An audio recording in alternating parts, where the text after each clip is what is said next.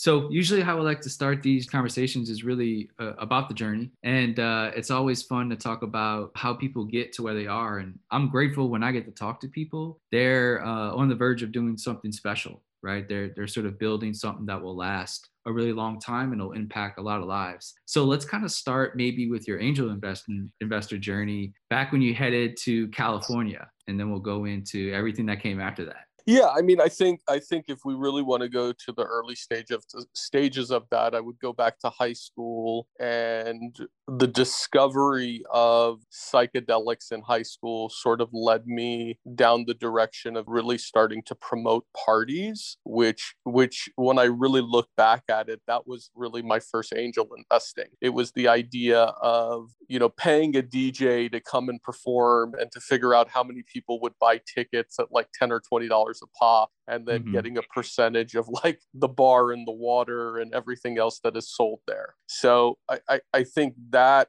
part of the marketing and figuring out how to scale that where we were investing in DJs to come and play at these clubs really mm-hmm. played a part in my move to California and then further kind of working in that space in the nightlife entertainment space and then you know investing in a number of i would say like i wouldn't even call them movies but things i invested in everything in my early 20s and and i think and i think and i think what you got to do is you, you start figuring out who the bad actors are and really start listening to your intuition.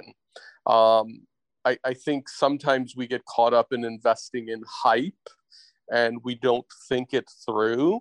Um, I do believe, and people sort of sometimes don't agree with me on this, but I think mm-hmm. it, it it comes down to data and metrics 50% of the time, but 50% of the time it comes down to, you know, your gut feeling. I'll give you a great example, which is an example that I use all the time, is when I met Jon Stein in New York during the probably worst, probably the worst economic collapse that I could imagine, even worse than COVID. I mean, I, I, think if it was like every every problem you could imagine in the financial system from inflation to derivatives to bernie madoff it was a culmination of uh, you know the the world financially coming to an end and i heard this guy speak at techcrunch disrupt and it was like well we're going to solve all that with robo advisory and this idea of you know being the bank and mm-hmm. eventually mm-hmm. you know eventually being doing everything that an investment firm does, being a bank, not charging you big fees, right. and not speculating to bet against you if you go to a big investment bank that that has products where you're betting against the market and you're also betting for the market to go up. So I think when I look at betterment, that's a situation where I used my gut feeling to say, okay, uh, this is a person that came from the financial markets. They understand the problem with how biased things are. This is a great investment, even though probably I shouldn't be investing after I've lost so much right. mar- money in the market. Interesting and that was so that was 2009ish 10ish uh that was 2008 2009 so okay. yeah right around 2008 2009 we were the first investors in what i would call their series a that was led by bessemer. And I, I think that was really the transition point for, for me where I went from following other people's mm. biases mm. and like mm. investing based on hype to really determining, okay, this is the right investment for me because I believe in it and this is something that I would use. Um, I think a lot of times we get caught up with investing because some influencer somewhere says to do something. And I think that's the worst thing to do. In going back to, to that moment in time and, and sort of having that gut feeling, did you know at the time that that was going to sort of be a thesis going forward or a strategy going forward? Rather, you know what, it's kind of the follower mentality is not working out. It might work out maybe monetarily, right? You can get some wins from that, but just following the wave sometimes. But feeling in your gut and kind of going with your emotions and, and liking the founder and liking the product and that sort of being enough. Do you think that's sort of how you make decisions even now coming out after that deal? I think the best thing that I possibly did in my 20s was really work on my ego. And again, I'm going to move around mm. in tangents, but I think that once I removed my personal ego of really investing in something because it was going to maybe that whole that even we see it in the social influencer world now it's that it's that it's that high you get of being popular to be mm-hmm. totally candid with you when i when i started rainmaker which was was my subsequent fund to me taking this this ideal of only investing on the basis of frequency of energy and not in any ego, I was able to see things that I believe other people c- couldn't see. And again, there's there's a mm-hmm. lot of much better investors than I am, but I actually started investing in kind of the most non-sexy startups possible. I invested in Betterment. It wasn't it wasn't like let's say a Facebook or a Snapchat. I right. invested I invested in Vidyard because I knew video was going going to be humongous. I invested in RideCell, which was originally Instant Cab, because the founder Aarjav was couldn't speak really good English. He knew that there needed to be a better version of Uber for, you know, not just somebody that wanted to take a black car, but he mm-hmm. was driving the taxi himself. He actually came and picked me up one night in San Francisco. And I mean, you're talking about a company now that's that's you know worth over a billion dollars. You know, BMW, Mercedes, Bridgestone, they've raised you know a hundred million dollars plus company. But when you met Aarjav at YC, he wasn't that. I, I even think he was in the same class as Coinbase and Equipment Share. It mm-hmm. wasn't the sexiest startup. But but right. again, you you gotta believe you gotta believe in the company you're investing in. Another great one. I was going through my divorce, and WeFunder's first product at YC was divorce. Uh, a company that was dealing in divorces that they were crowdfunding for.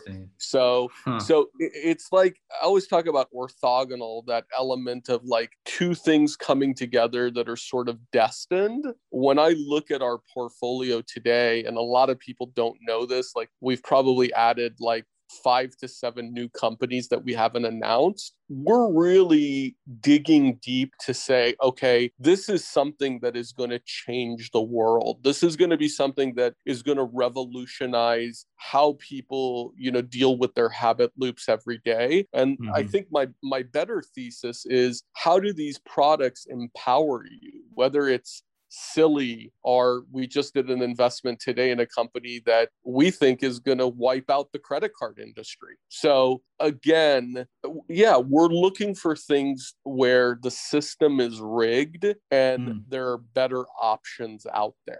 So we mentioned psychedelics a little bit and obviously yep. we're in a revolutionary time for the space and there's a lot going on right in, in the space from from startups and, and investment and legalization, decriminalization. There's just a, a whirlwind of things going on, and, and, I think the the sector is trying to find its footing. So I, I kind of want to to start there and say, when did you kind of know psychedelics changed your life, right, and thought it could, you know, change other people's lives? And what is sort of where are we at right now in this space? Let's talk about the first thing, number one thing, because I always, for me, compliance and following the letter of the law is so, so important. I spoke with probably one of the biggest investment banking firms in psychedelics yesterday. Let's be very clear. Ketamine is not a psychedelic. It's a schedule 3. It's mm-hmm. it's legal. It's a mm-hmm. dissociative. Mm-hmm. It's inherently another version of morphine.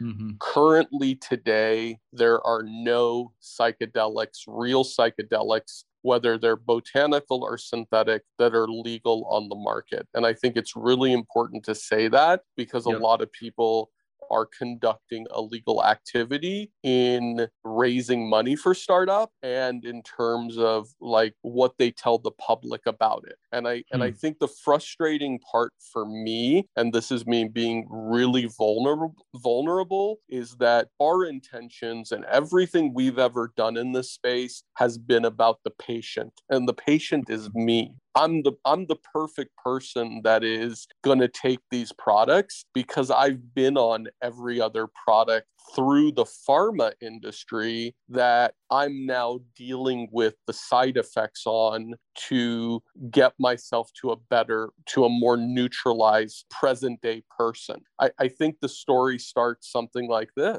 I was prescribed Ritalin in the fifth grade, you know, autism and ADHD. Uh, by the time I was 20, I was on 100 milligrams of Adderall. That is a product that is still sold today to children and adults, which yeah. is very similar to a methamphetamine. And, you know, it took me almost 20 years to realize that the drugs are really the products that the pharmaceutical industry feeds people and ultimately it's it's a monetization of human suffering to make money off of people that are sick. And, you know, I'm not trying to bag on anybody, but I think it's really important that we, the first focal point for Jason and I, my co founder, is access. That's it. It's access. It's access to clean medicine. I think it's really, really dangerous when you have so many companies coming up with synthetic compounds where we don't know long term what are the side effects of these products? And I think in Hawaii, just at the GMO movement. You know, it was funny. Daria the other day was, uh, we were out of town for two weeks and we pulled out the grapes and the lettuce and they were, they, they, they had no mold on them. They were still, they looked, they looked brand new. And I, I looked at Daria and I go, yeah, GMO. So again, I, I, I think that it's great that we want to make everything faster cheaper and everything's going to come out of a lab and i don't I, I think that the reality of it is and i'm not saying this to any you know i'm going to go back to my children I think it's it, if if somebody can breastfeed their child and they can give them real milk that comes from the mother that has certain nutritional value, that's right. always going to be better than than a company that's making you know fake breast milk or fake right. meat. So I, I think that when i look at what we're doing in this concept of emotional intelligence ventures and the new standard of pharma it's a lot bigger than psychedelics. It's it's the idea of like what's real and what's not. And and what that means is what actually makes you feel good and what makes you feel terrible after you consume it. I, I want to go back to um, something you said because i think it's important to distinguish clean psychedelics versus synthetic or whatever. And again i think we're all being educated here and we look to you know to leaders like you in the space to, to help us sort of understand the differences right? And, and, sort of what's what's the difference in the products that you're going to be producing versus you know other people in the marketplace. Can you give us a distinction of of what that is right? It, sort of clean organic or psychedelics. I again, I don't even. I don't even know what I don't. I don't even know what I know anymore. I mean, it's it's like you know, I, I go and I look at something in in the grocery store. It says raw, and it, it and then on the back sides it has all this processed stuff that I can't pronounce.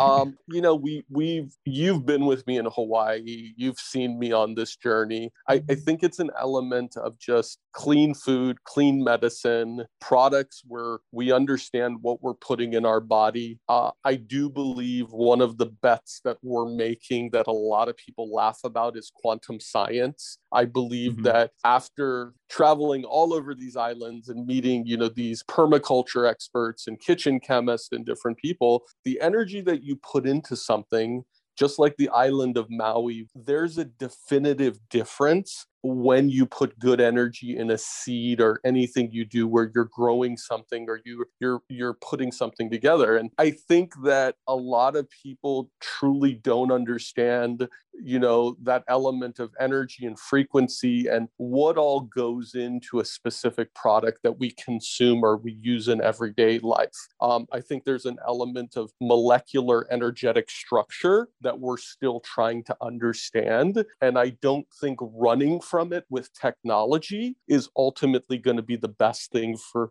for human beings. Let's get into a little bit of like where we are right now because i think eh, this is going to be a long journey right? From oh my gosh very you know, from we're in the we're in the first inning of of, of sort of this the psychedelic sort of real revolution in a lot of different ways. But there's been studies, right? John Hopkins, others, what severe PTSD, uh, anxiety, there's some real evidence here that sort of microdosing, getting the correct dosage and being in, in sort of an environment can actually save people's lives, right? Am I am I being overboard with that? Or it's like what no, you're, you're, not you're not you're not you're not being overboard but again there are people that are conducting research or putting out information in the media and optics where you know recently people have said specific things about microdosing versus placebo. Listen at the end of the day the reality of it is is a, a micro dose of of any type of synthetic product or any type of psychedelic product, not ketamine, but a true empowering psychedelic, is going to have some type of a, an effect on somebody. What we're saying is that there are ways through proprietary extraction, as well as combining what I call nano super alkaloid to create medicines at very low dosage that will allow people to have entourage experiences where they don't feel out of control. The reality mm. of it is when I look at indications that I want to work on, obviously autism, ADHD, PTSD, but I want a 90 year old person to be able to take mm. this product mm-hmm. where they can still feel some sort of happiness I'll, I'll, give you a great example. You know, my grandmother has been in her wheelchair for 40 years, two knee surgeries, two hip surgeries. I want her to have a day where she can feel good about herself. Mm-hmm. And mm-hmm. we need to create products that are very low dosage. And again, maybe they don't have that full psychedelic you know threshold effect on people where you're going into this deep journey but gotta tell you i don't think i would give that to most people. No i agree. I totally agree. I totally no i totally agree. I think the the example you just mentioned was a beautiful example you know? I think that is at scale an amazing thing to bring right to the world is you know at, at end of life sort of stages you can have these sort of beautiful moments you know that are comforting and you know especially you know when people are dealing with like my mom right? Like she was in horrible horrible conditions you know in her her last weeks right living. And i'm like why does she have to be in pain like unbelievably pain right now? Like why is there not something here that can sort of help her disconnect and, and be sort of you know safe and, and, and just be available to to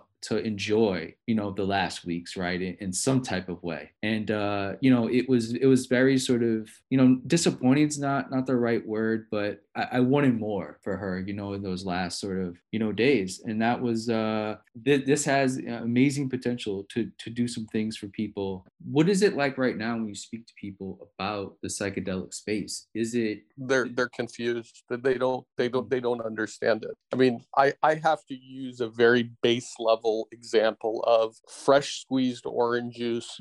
Versus concentrate. The the reality of it is is is that people don't understand if somebody doesn't understand what type of OJ they drink every day, how the mm-hmm. hell are they going to understand what kind of psychedelic product is is acceptable or what a good company is in, in the space? I mean, the problem in this space, and again, not to get negative, is that it, it has now become an optic fugazi biases mm-hmm. where you can buy media, you can buy people off. Everything you do in this space is about pay to play. And it becomes really, really difficult when you want to do the right thing and you want to you want to actually, we say in Hawaii, be pono, have righteousness. And I will tell you, and, and I say this in, in the best of intentions, if I were to start over, I don't know if I would be going down this road again. I would, mm-hmm. I would in some crazy way, and, and don't take that the wrong way. My dharma is to execute emotional intelligence ventures. But at mm-hmm. the end of the day, people do know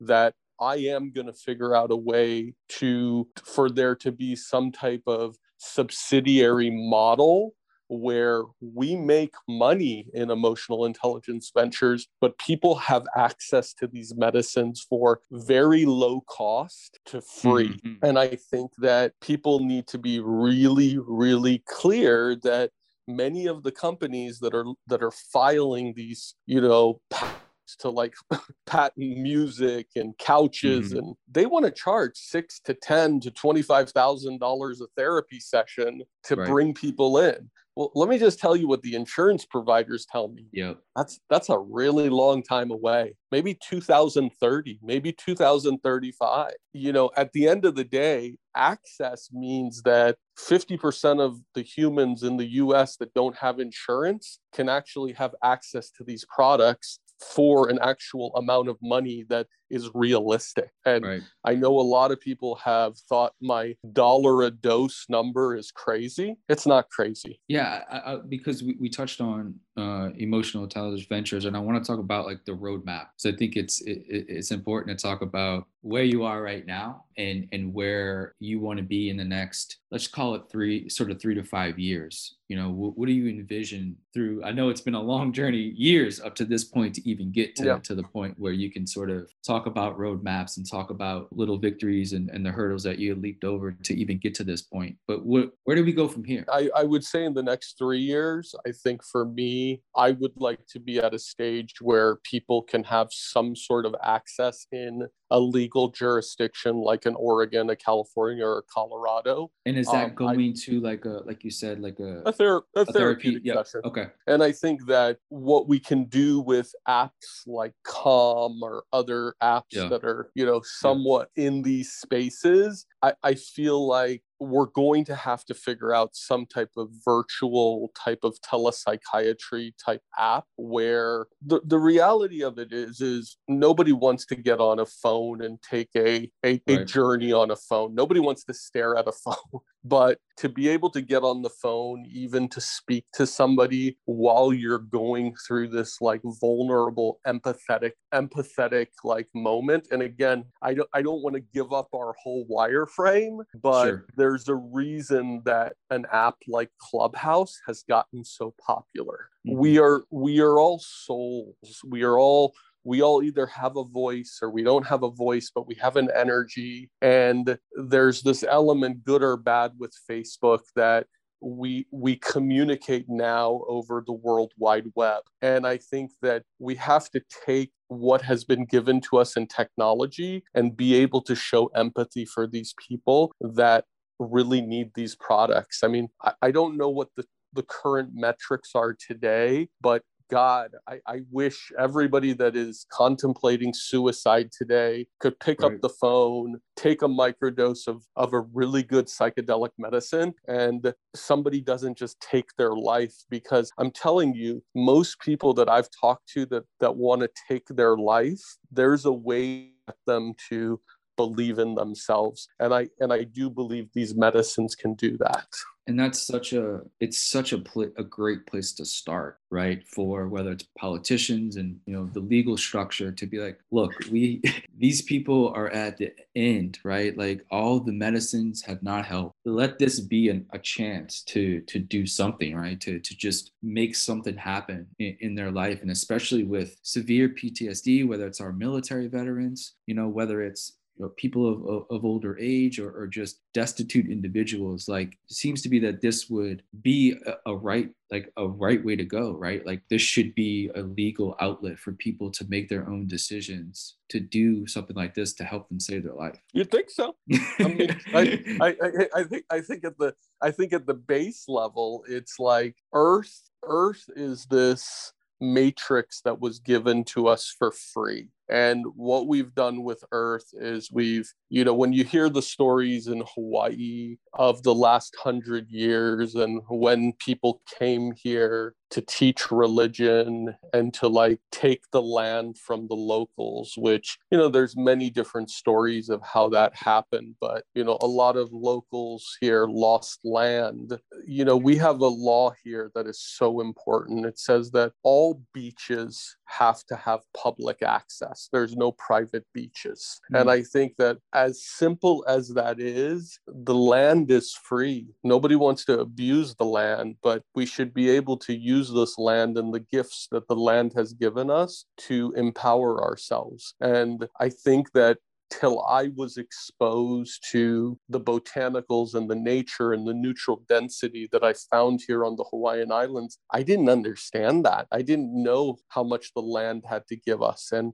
and my feeling, and again, this is way out there, I believe that this earth has, has everything to solve all diseases and everything else. Right. That's my truth. I want to chat a little bit about decriminalization, legalization. you had mentioned a couple of states bef- before, Where, yeah. and I know you talk with you know nonprofits and sort of leaders in the policy space trying to figure this stuff out. Where are we kind of at right now how many states are there, maybe that there's stuff on the ballot. I think decriminalization is great. I think the problem with decriminalization is people get the wrong idea. They're not educated. Yeah. And, right. you know, people all of a sudden think, okay, uh, ready to get into the shroom farming business and right, going right. to start selling magic mushrooms. I get a lot of emails and a lot of messages from a lot of people. And I think, you know, the misinformation is I think decriminalization was phenomenal at, you know, when Kevin Matthews got it done in Colorado and it, it spread across the country. What is phenomenal is actually allowing people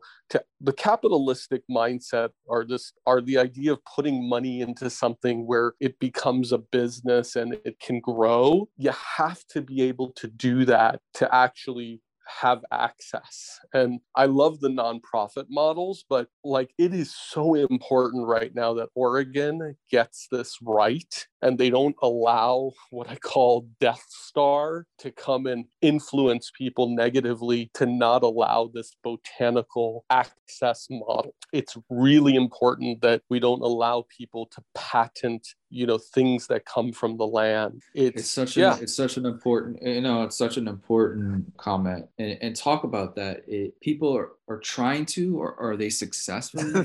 Like mean, patenting you know mother nature essentially? It's it's just wild. I mean yeah i mean i get calls from people that tell me that you know i'm going to get sued. I, I got investment bankers telling me that my competitors are telling me that they're going to sue me and you know that you know we're never going to make it and that this idea of botanical medicines it's a pipe dream. And again, and again not trying to throw anybody under the bus but i love how I love Hawaii and big wave surfing, and I'm going to go on a tangent here.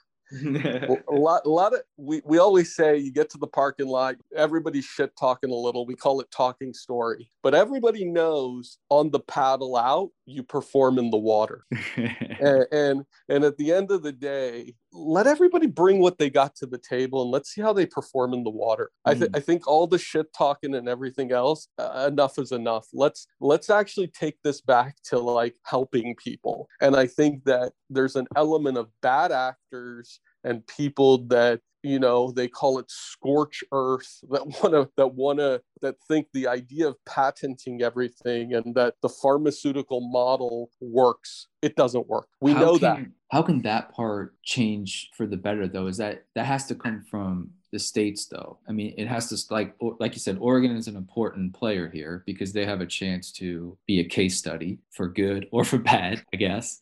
When does when does that sort of case studies start for Oregon? Is it is it already starting? Do you see positive? They're they're, they're, work, they're working things, on co- it. I mean, things coming out of there. Yeah, I mean, there's there's a lot of I think I think the reality of it is because we were mixed up in some of this last year uh, in terms of trying to get us involved in like side deals with people and you know people that there's a uh, how would I put it? There's a lot of side hustle in this industry. I, I think the best way to say it without you know throwing anybody under the bus is when you see specific people being portrayed as you know certain actors of psychedelics and certain companies are funding certain you know mm-hmm. initiatives and big yeah. name people there, there's a lot of side hustle going on well i guess we'll end on optimistic things what are, what are you optimistic about it, it sounds it sounds like you're in a really good mindset and a really good place where oh i'm, I'm you have, you have some confidence so you have some confidence oh you have I, some confidence I, I, that, that things are gonna work out well i'm so I'm so confident, Grant. I mean, I think if I think if you would have talked to me a while ago, which we talked, I was definitely you get beat up along the way. You get some you sure. get some scars, you get some scars from the ocean floor. The reef hits sometimes. what I do believe is I believe that the universe delivers. I think that the glass is half full, you know, it, it always works itself out. Yeah, I believe at the end of the day, we're in a different I'll leave you on this this this part. Okay. I look in my children's eyes and I see a new day, a new dawn, a new energy. I see this this world, these new light workers that are coming. And and I'm and I'm excited. And that's my faith that I have every day when I work on this is I look at the pictures of my children, I look them in the eyes and I say, okay, there there's we're evolving as human beings. Change happens. Not too long ago and don't take this the wrong way there was the holocaust there was slavery. Those things happen in the last hundred years. Mm-hmm. and things shift. And you know as we say in hawaii it's uh, go back to the land go back to go back to what earth has given us go back to these things that are that are the constant you know they make you feel good. That's what i appreciate about being here. It keeps me centered from a world that is sometimes very dark and dreary. Yeah no it's a different world out there and i think the idea is to try to take a microdose of hawaii to people. You you just you just hit it on the dot. That i'm gonna, I'm gonna I'm you can take that. that you can take that. I'm gonna steal that from you. Yeah, it's, it's, and even even the way people say it, Hawaii, aloha, aina. There's an energy of this culture and of these people, and I think sometimes we forget we are a very young country. We are we are not so evolved. We don't know all the answers Mm-hmm. Let, let's let's go back to where it you know go back to the land and you know one of the first people that told me that was Ram Dass I was sitting in a kombucha bar and he goes talking to a bunch of people in this kombucha bar in haiku and he goes go back to the land and I and I you know I just come to Maui and I was like go back to the land Okay. Thank, thank you so much, David. Of course. It's been amazing, my brother. I'm so glad we finally got to do this at a time Definitely. where things are gonna uh, start to ramp up for you know for the industry and you specifically with, with all the ventures that you have. Best of luck um, this year and in the future, that. my man. Yeah, it's good to hear from you. I hope Amsterdam is treating you well.